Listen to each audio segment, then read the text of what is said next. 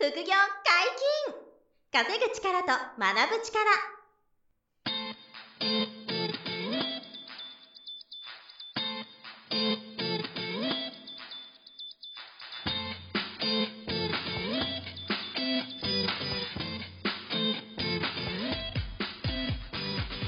この番組は稼げるようになりたいを叶える副業アカデミーの提供でお送りいたします。副業アカデミーはあなたが副業で稼げる状態になることにコミットしたスクール初級コースから上級コースまでさまざまなジャンルの副業ノウハウを学んでいただけます詳しくは副業アカデミーで検索くださいこんにちは、小林正宏です。山本博史です。よろしくお願いします。よろしくお願いします。本日は新しい先生、はい。玉崎隆之さんに来ていただきました。よろしくお願いします。よろしくお願いします。不動産投資の先生を、副業アカデミーでされてると。はい、そうです。ついに来ました、不動上に産投資。大家さんが登場です。不動産投資は小林さんもあれですよね。あ、僕、メインフィー一ルド番。最初、不動産から僕も始めてて、はいはいでそこから全てが始まったんで、なるほど学部アカデミーでも、はい一番最初からあの不動産投資の講座があって、はいそこの先生をなるほど玉崎さんに受け持っていただいているということになって、玉崎さん、その、自己紹介を簡単にやっていただいていいですか？はい、えーはえー皆さん、はじめまして、玉崎隆之と申します。と不動産投資家で、今、キャリアコンサルタント、あの国家資格なんですけどね、はい国家資格のキャリアコンサルタントをしております。で、あの、もともとは新聞社のライターをしていて、その後教育サービスの、はい、あの、編集者を経て、経まして、はい。えー2016年の時に独立しました。はい。で、不動産投資は2012年からえー7年前ですかね、に始めて、えー現在は一棟マンションとかアパート、戸建てなど、合わせて今77室にちょっとなりましたね。77室。77室。はい。これ7で揃えてるんですか たまたまですね、狙って、一個ずつ、あの、戸建てとか買ってるのはで、い一個ずつ75になって、76になって、77になってる。縁起がいいですねた。またま今だけは。7777ってすすごいないですか？ちょっとなんか、だからすごい、えぐい数字だったあの、んですけど。一般的に言ったら、実はね、そう、すごくね、大きな規模だなってね、まあ思われると思うんですけどね。はいまあ、あの、業界的に言うと、もちろんすごい規模で、はい。もうそれだけで食べていけるレベルにはもうなってるんですよね。はいうんまあもちろんね、まだ大きなもっと規模の中もっともたくさんね、うん買ってる方いらいらっしゃる、いらっしゃるんですけど、あーただ借金を増やしながら買っていく人も多いんですよ。はいはい何十億みたいな。うん。でも玉崎さんは、もちろん借り入れを起こして買ってるものもありますし、はい。あの、リスクを抑えててすごくいいのは、あのまあ、後で話してもらいたいですけど、はい。現金でこう、小さな物件買ったりとか、うん。バランスすごいね、取って、そうですね。あんまりリスク大きくないような、あの、バランス取った不動産投資が得意な先生なんですよ。だからその、副業アカデミーのコースでも、うん。例えばもう、バックボーンに金なんぼでもあるでみたいなうん。人ばっかりじゃないと思うんもちですからろん少ないですから、そういう方は。ね、正直ね、僕もそんなないですからね。まあ、最初バルさんももともとそう、大富豪だったわけじゃなくてね、全然もうサラリーマン状態からちゃんと成功してきてるんで。そういう方向けの話がすごく、そうですね。やっぱり借金ね、そんなにまあ、たくさん借りるっていうのももちろんいいんですけど、まあ、普通に言ったらそんなに多くしたくないっていうのが、ね、まあ思う方が。もちろんそうですし、その、ええ。貸してくれないっていう方もいらっしゃいますからあーそうですね。借りるの大変ですからね、そうそもそ。う。うんそんな形でやってますね。あと、まあ、あの、プライベートだと、まあ、子供があの2歳の息子と、まあ、0歳の娘が今はい。いまして、まあ子育て中心のですね、生活をしてるっていう。で、それとあと、まあ、不動産投資やったり、まあ、あの、講座の講師をさせていただいたり、あと、はいまあ、キャリアコンサルタントとして、こう、就職とか転職とかね、んそういう相談に乗ったりとかね、そういうことをしております。なるほはいど。だから今、あれですよ、多分理想的なのは、その、お不動産投資で、あの、経済的にこう、あの、フリーになりまして、はい。友崎さんは。で、はいあの、ご家族の優先順位が高いので、うんその、イクメンっていうんですか、はい流行りの。っていう、こう、すっごい家族でいらっしゃる時間が長い。うんそうですね。基本的にはもう週4日ぐらいはもう子供をしてます。週4日子供数を、はい。幸せっすよね、家族とそう過ごですすよね。もうめちゃめちゃ可愛い時期じゃないですか、2歳とかか。わいいですよね。ちょっと片言で言葉をそうですね。はいうん、可愛いんですよね、2歳ぐらい、ね。そのぐらいの時期に、本当はまああのね、僕は持論としてやっぱりお父さんも家にできるだけね、いてすね、子供と過ごすっていう方がね、やっぱりお子さんにとってもいいかな。そうあるべき、本来は。はい。と思うので、まあ、そういうね、あの、お父さんが増えるといいな、なんていうふうには思ってますね。そのためには何ですかやっぱり。まあ、一つ不動産はね、一つそう選択肢としては一つは絶対ありですよね。はまあ、やがては必ずやってほしいですよね。そうですね遅から早かれ。で、今日のテーマは、はいもう、ぶっちゃけ、不動産投資に向いている人。はい。うん。まあ、副業アカデミーうんも、たくさんのその講座がありますけど、その中で不動産投資に向いてる人ってやっぱ傾向はあるんじゃないかなと。うんはい。これは聞きたいですね。はいそうですね。まあ、あのね、あの、このポッドキャストでもね、いろいろな、あの、副業のね、ことについてもお話しされてますけれども、まあ、特に不動産投資っていう観点で、もちろん、あの、ベースとしてちょっと一応触れとくと、まあ、はいもちろん、あの、コツコツね、勉強して、うんで、あの、行動を続けるとか、はいまあ、あと、あの、まあ、こう、なんでしょうね、こう、淡々と続けるとかね、そういう、その、まあ、継続できるっていうのはもう大前提。あの、はいそれはどの副業投資でも必要と。このポッドキャストで何度言ってきてそうですそうです。よもうひたすら、地味な むしろそれができれば、まあ、何のね、投資とかね、副業でもうまくいくとは思う上で、その上で、まあ、不動産投資で言うとどうかっていう話をしておきますと、まず一つは、やはりあの、現物の投資ということがありますので、はい。まあ、現地調査が、これはまあ、欠かせないと。いうことで言うと、やっぱフットワークですね。あの、現地をこう、もう本当に気軽に行けるとか。あの玉崎さん、その、見させていただくと、あはいいろんなところをええ、ええこれ本当に、山口県、北海道、神奈川、大阪、はい。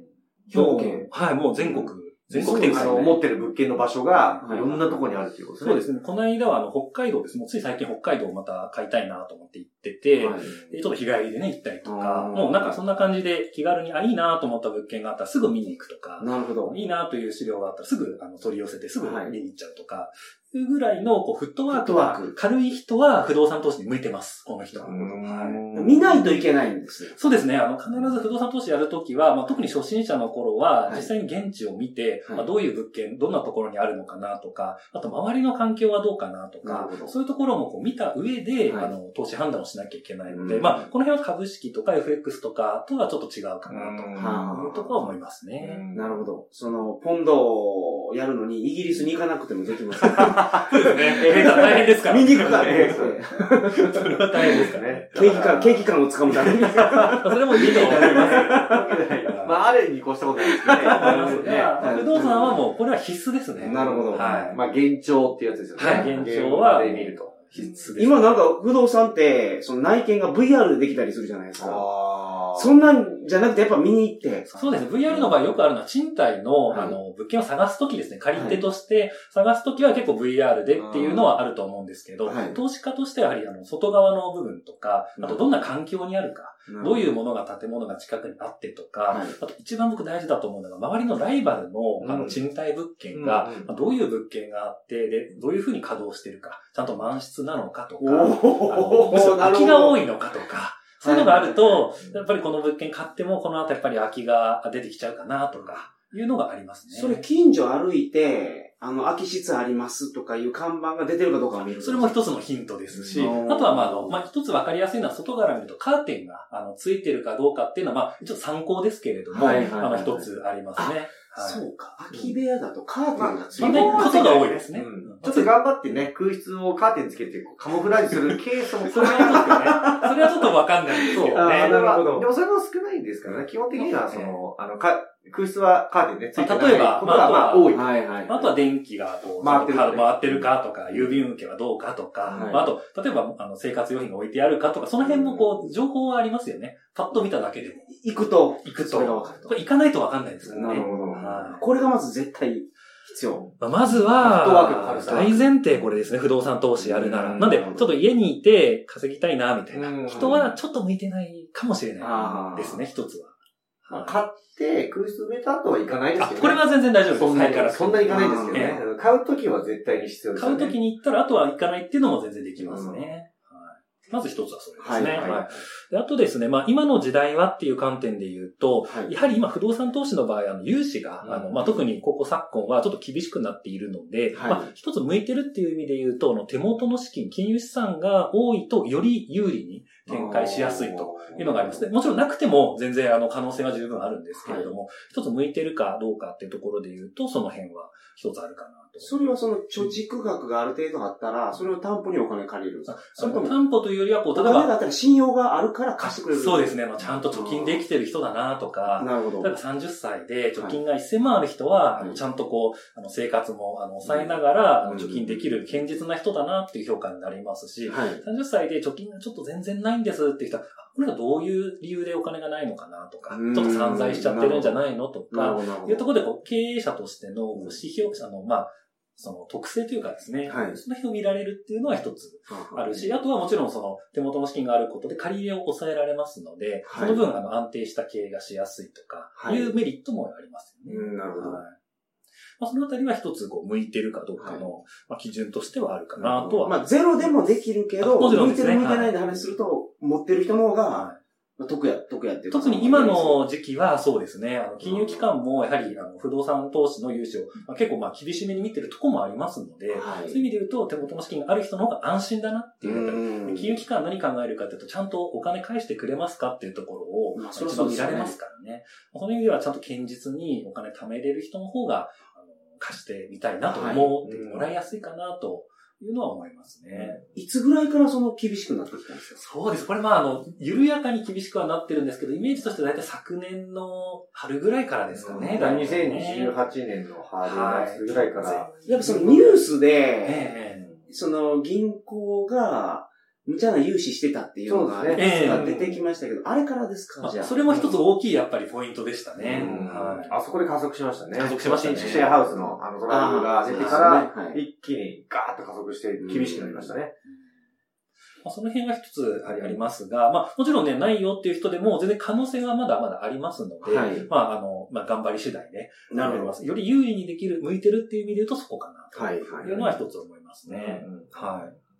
まあ、他にはですね、まあ、不動産投資っていう、まあ、ものがあるので、やはりコミュニケーション。あのはいやっぱり、あの、会話とかですね。あと、まあ、あの、メールとかで言うと、レスポンスの速さとか、、はいうところの、その、相手の思い、思いやったコミュニケーションができるかっていうところが一つ大きいかなと思う。相手っていうと具体的にどなたになるんですあかそうですね。例えば、不動産投資で物件買いたいんであれば、不動産をこう、まあ、仲介してくれる営業の担当者の方不動。産営業のそうですね。この方が一人。はい。また、あとは、あの、物件購入後ですと管理をしてくださってる管理会社のあ担当者の方とのやり取りが一つ。はいまあ、その他金融機関とか、はいリフォーム会社さんとかっていう、こう、いろいろな、あの、関係者さんがいらっしゃいますので、この方たちと、こう、まあ、円滑にですね、コミュニケーションできるかっていうところ、これは僕は不動産投資においては重要かなと思いますね。あの、人とのコミュニケーションがちょっと苦手というか、あんまりしたくないなとか、一人で完結したいなっていう方は、ちょっともしかしたら別の確かに人の方が、ね、いいかもしれないかなと。結構いろんな問い合わせがあるんですか？問い合わせ、そうですね。電話とかメールとか。その入居者の方から、こここういうふうに対応してほしい。あ入居者の方に関しては、例えはば管理をあのお願いすることもできるので、管理会社さんがいる場合は、その管理会社さんに入居者さんから連絡がで、そこから、あの、まあ、オーナーの方に連絡が来るという形ですが、自分で管理をしている場合っていうのは、入居者さんと直接やり取りをするっていうこともありますね。なるほど。はい一般的には管理会社が入っていることが多いですね。はい自主管理は少なくて、まあできるんですけどね。ええ大変なんで、その管理会社さんが家賃回収とか、はい。あのそういう日々の連絡とかの対応は窓口はやっていただいて、はいオーナーはそこの最後の経営判断とかうんをするっていう感じなんで、そこにコミュニケーションがありますよね。なんか、都会は管理会社があって、田舎はなんか管理会社がないみたいな、そういうイメージがあります。いや、そんなことはないですね。あの、必ず、まあ、日本全国、不動産会社さんっていうのがありますよね。地はい地場の不動産会社さんは、はいまあ、どの地域でもあると思うので、まあ、そこの地元の方にお願いして、例えば、私は東京に住んでますけれども、山口県とか北海道とか、まあ、はい各地にに不動産会社さんがありますから、うんこのところで管理をお願いして、私は連絡を受けると。なので、山口のあの管理会社さんと電話した後、今度北海道の管理会社さんと電話すると。なるほど。いうこともありますね。なるほど、なるほど。はい。うん。今、管理会社さんが各地にいてくれるので、はい。あの、なんですか、遠隔操作というか、はい。あんまり負荷かけずに、うん。親業ができるっていうのが、まあ、魅力ですよね。これは大きな魅力ではないですかね。う。ん。はい。まあ、外注できる、あの、システムが整っているというところは、まあ、不動産投資の大きな特徴かなと思いますね。不動産投資で、なんか一番重要なことって、いい物件を見つけることだと思うんですよ。うん。まあ、いい物件を購入することっうんていうのかな。え買えないと意味ないので、ええ。で、それっていうのが全国に、全国にそのネットを張ってた方が見つかりやすいですよね。えこれがまあ、一つちょっと今、いい、いい物件とね、うん。おっしゃいましたけれども、これいい物件っていうのはどういう物件かっていう、そこが一つのポイントかなと思うんですね。で、私、いい物件って何かっていうと、やはり、あの、相場よりも、まあ、安い、あの、まあ、投資なので、はい。やはり割安に買える物件がいい物件。あの、例えば都心のピカピカの物件でも、ものすごく高かったら、買えないし、そもそも買った瞬間にこうね、安くなってうん。しまうと。あの、過去のね、あの、音声の中でも、新築ワンルームのね、うん。お話をされてた時がありましたけれども、あの、やはり、あれのポイントっていうのは、あの、相場よりも高い物件あの価格で売られているから、うんあの、まあ、損をしてしまうと。はいね。あの、買った直後に売ると、あの、何割かね、下がっちゃうっていう話もありまったかと思いますけれども、あのようにして、やはり相場より安く買えてれば、新築だろうが中古だろうが、あの、どんな場所にあろうが、あのいいかなと思うんですよね。ですので、いい物件というのは、まあ、何かといえば、やはり相場より安く買える物件これが、安さが一番大事というふうに、まあ、私は考えてますね。あはい。なるほど。うんで新築のルームはね、その辺がちょっと高いので、ね良くないんではないかというところはあるかと思いますね。うんあの、買った時に大体決まるってよく言われますよね、不動産は。そうですねね。仕入れで。買いが8割、9割。うんあ決まってくるーもうほとんどじゃないでしょうか。うん安く買えてれば、もやっぱやめたいなと思ってもすぐ売却できますよね。はい。相場通りもしくは相場より安くてうも、うんあの手放して終わりにする、手仕舞いするっていうこともはい。できるのが不動産投資だと思うんですね。うんこれ高く買ってしまってると、売った時に損が出ちゃいますよね。はい。まあ、損してもいいやっていう場合はね、いいんでしょうけど、あのやっぱ損したくないなとか、あの、お金取り返しておきたいなっていう場合は、やはり安く買っておけば、あのその分、あの、やめたい時でも、安安心してやめられるというところがあるかなと思います。うん。はいまあまあ、そういう情報をつかむためにも、連絡がまめな方。そうなんですよ。ですので、私はやっぱりコミュニケーションの中には、まあ、価格交渉ですね。あの、金額の交渉っていうのも、これがやっぱり一番大事かなと。うん僕が講座では、特に価格交渉のところは一番力を入れてお伝えというか、していたり、あセミナーするときも一番そこを、あの、強調してますね。はいはいははい。コミュニケーションのね、一あの、差し入れ入れます？差し値はまあ、入れますね。ええこれ、いくらだったら買うよ、みたいな。そうですね差し入れって言うんですけどね。まあ、差し値はね、あの、必ずしろということではなくて、はい相場を知って、そして自分がいくらで買いたいかというのを理解した上で、その金額であの買いたいって聞くことを言うわけですね。うんそうすると、相場よりも安くなって、ね、買いたいって場合は、やっぱりどうしても、あの、売り値よりは安くなってるケースがありますね。その場合は、まあ上手にコミュニケーションをして、うん他のところはもう、あの、ね、直さなくてもいいし、そのままでもいいから、その分ちょっと安くしてほしいですとか、いう交渉、これもコミュニケーションですよね。なるほど。これができる人は、あの、とっても向いてますね。はい。なんか、なんで、価格交渉とか、なんか交渉上手の人うんは、僕、不動産は結構向いてるんじゃないかなと。なるほど不動産投資はね。なんかその値切りのテクニックありそうですよね。これはね、まあ、テクニックというよりも、もうまさにコミュニケーションが人と人なので、まあ、相手がどういう状況かなっていうことを想像して、でその状況に合わせて金額をこう出し入れすると言いますか。なるほど例えば。早く売りたいよって思っている人とかは、はやっぱりちょっと安くてもいいから、あの、早く手放したいって、こういうのがあると思うんですねはいはいはいまあその場合は、じゃあちょっと思い切って少し安くしたりとか。でもあの、あのこの物件そんなにあのすぐ売らなくてもいいよって思ってる相手は、なかなかこう金額交渉に応じてもらえないので、じゃあちょっと時間空けて、あの、なかなか売れないなってなってきた時に、こう安く交渉するとか、いうこうタイミングを見てね、やるとか。うんこのあたりがね、まあ、これ面白いんですよ。面白いと思えるとね、不動産投資向いてます。なるほど。はいなるほど。ね、なかなかその辺ね、安くしてくださいってこう生活してる中でね、あんまないじゃないですか。日々生活しててねスーパー行って、ちょっとこれ100円高いからこれ50円にしてよとかね、なかなか言いにくいみたいなね、言う人いないと思うんそうでけど。ですすよね。あの、東南アジアとかやったらありあ、ます。そうそう そう。まさにそう。で、旅行とかで上手に交渉ね、できるよっていう人は結構向いてると思いますよ。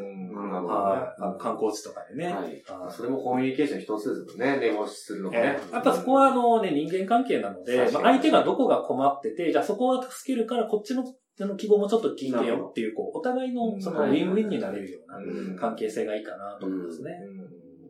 あんまりガデン飲水でもダメあで、すね。これはやっぱ良くないと思いますよ。うん自分だけ。け得すがいいみたいな人ええは、まあまあうまくいかないですからね。相手もある程度メリットが出るようなね、うん落としどころを見つけていくみたいなことは、まあ絶対必要ですよね。そんなことやってたら、次、ええ物件が出た時に教えてくれなさそうですね。それもありますね。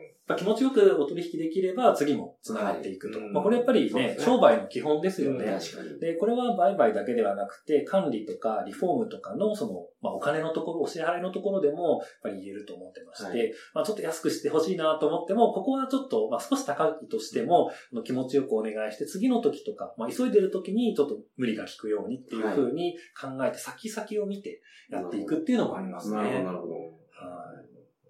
まあ、そういうようなことでコミュニケーションっていうものは、まあ、もしかしたら僕は結構一番大事かなと思うぐらいの、これね、他の投資とかだとあんまりどどうですか？ねないんですか？まあね。少ないですよね。うんまあ物販とかだとちょっとたくあはいさん大体ありますけど、はいまあ壁エフェクトはね、ほぼないですから。これだから真逆かなと思います。そう、真逆ですよはね。だから、まあ、接客とかね、そういう副業やる人はまああるけど、でもまあ不動産は結構コミュニケーションが特に重要な、えね、部類の副業になるとえ不動産投資家の方ってコミュニケーション力高い人多いですね。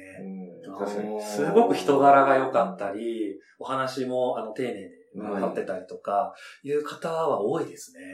はい。うちのあの、福屋ガリの受講生の皆さんも、はい。あの不動産やってる生徒さんは、あの、なんていうんですかね、レスが早かったり、はい。うんあの、さも、なんか、ちゃんとしてるっていうかコミュニケーションがすごい上手な人とか、まあ、それこそ以前にも話したんですけど、お金の、あの、支払いが早いとか、はいちゃんとしてる人が多いっていうのが、確かにね。印象は正直あるんですよね。なるほうん。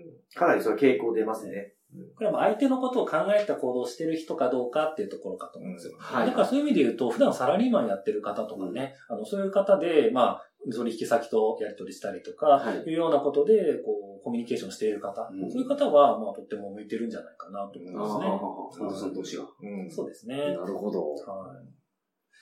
まあそんなところ、まあ、不動産投資で、はい。まあ、コミュニケーションがやはり一番大事なのと、まあ、あと、まあ、現地をね、あの、訪問できるうん、まあ、ほフットワークとか、うん。なんていうか人が好きな人とか、あと物が、あの、現物とかね、まあ、家が好きな人とかもね、もちろん、はい。これ向いているかなとは思いますし、うん。まあ、そういう、なんでしょうね、こう、ポジティブに考えられる人はい。っていうのは、とっても僕は不動産投資に向いてるのかなと思ってなまするほね。ど。はい。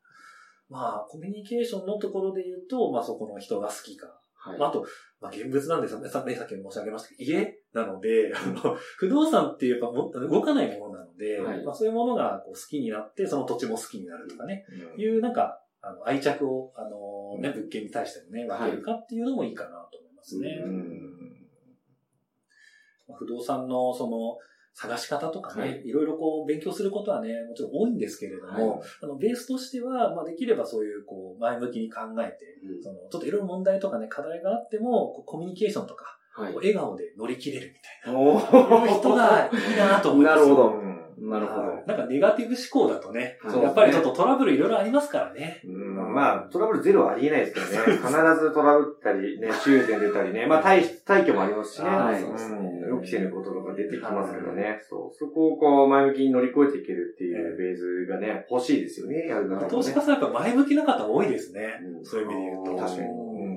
とにかくなんか課題があっても、ちょっと嫌だなって思う気持ちもあっても、こうどうやったらじゃあ解決できるかとか、はい。で自分ができなくても他の人と、その、それこそコミュニケーションですね。はい。仲間がいて、うん。こういうこと、ちょっと困ってるんだけど、どうかなって、こう、なんか、どうしたらいいかなとか、うん。相談できる人とかね。いう人は、僕は不動産投資では、あの、トラブルがあってもはい。解決していける。とうん。いうところはあるのかなと思いますね。うん。はいもう本日の放送を聞いていただいてうん、あ、俺は当てはまってんなと。はい。そういう方はぜひね、挑戦してほしいですよね。うんなるほど。本日もありがとうございました。はい。またあの、来週も不動産のお話をしていただきます。よろしくお願いします。はい、お願いします。副業解禁稼ぐ力と学ぶ力、そろそろお別れのお時間です。お相手は小林正宏と。玉崎隆之と、山本博史でした。それではまた来週、さよなら。さよさよなら。